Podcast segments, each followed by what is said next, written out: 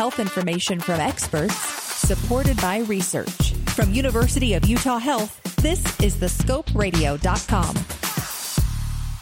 10% of people living in Utah are at a higher risk for seasonal affective disorder. We're talking today with Dr. Jason Hunziker. First of all, why is that? Why are we living in Utah at a higher risk? Yeah, there's a lot of theories as to why people who live in the northern latitudes are at higher risk of this type of depression. One of those theories is the fact that there just is not as much daylight in the north as there is closer to the equator. So the further we get away from the equator, the shorter the days become, the darker it becomes, and so people get more depressed. And so then it's true that sunlight actually makes you happy. That's correct. People who live closer to the equator have less chance of this type of depression.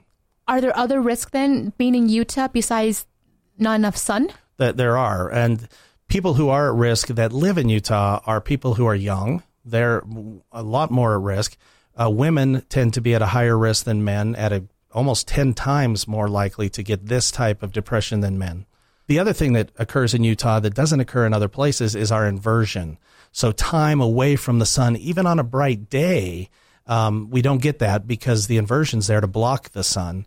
Uh, people who live around tall buildings that blocks the sun tend to get more depressed.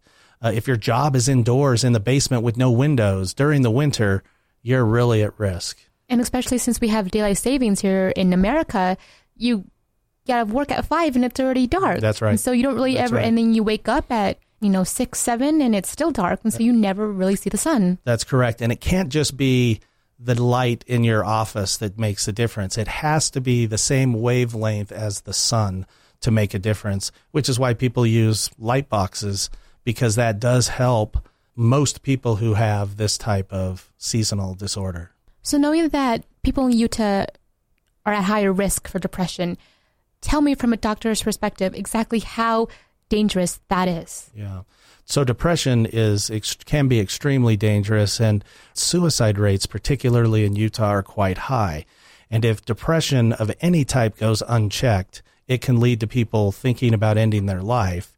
So anytime you're experiencing depressed mood, it should be evaluated at least by your primary care doctor to see if something else needs to be done.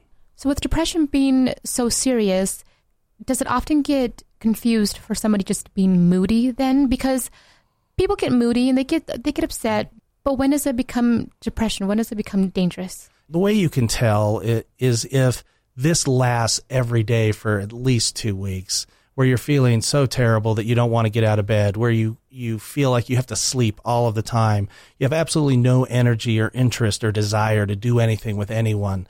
You notice that you're eating a ton, particularly carbohydrates with this population that gets seasonal affective disorder. Carbohydrates tend to be the big, the big thing that they do.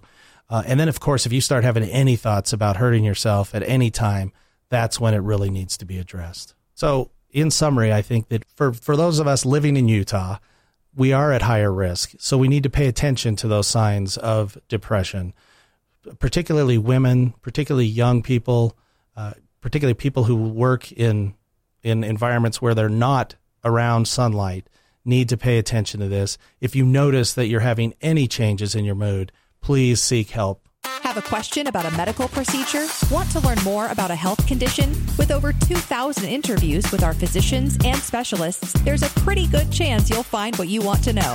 Check it out at thescoperadio.com.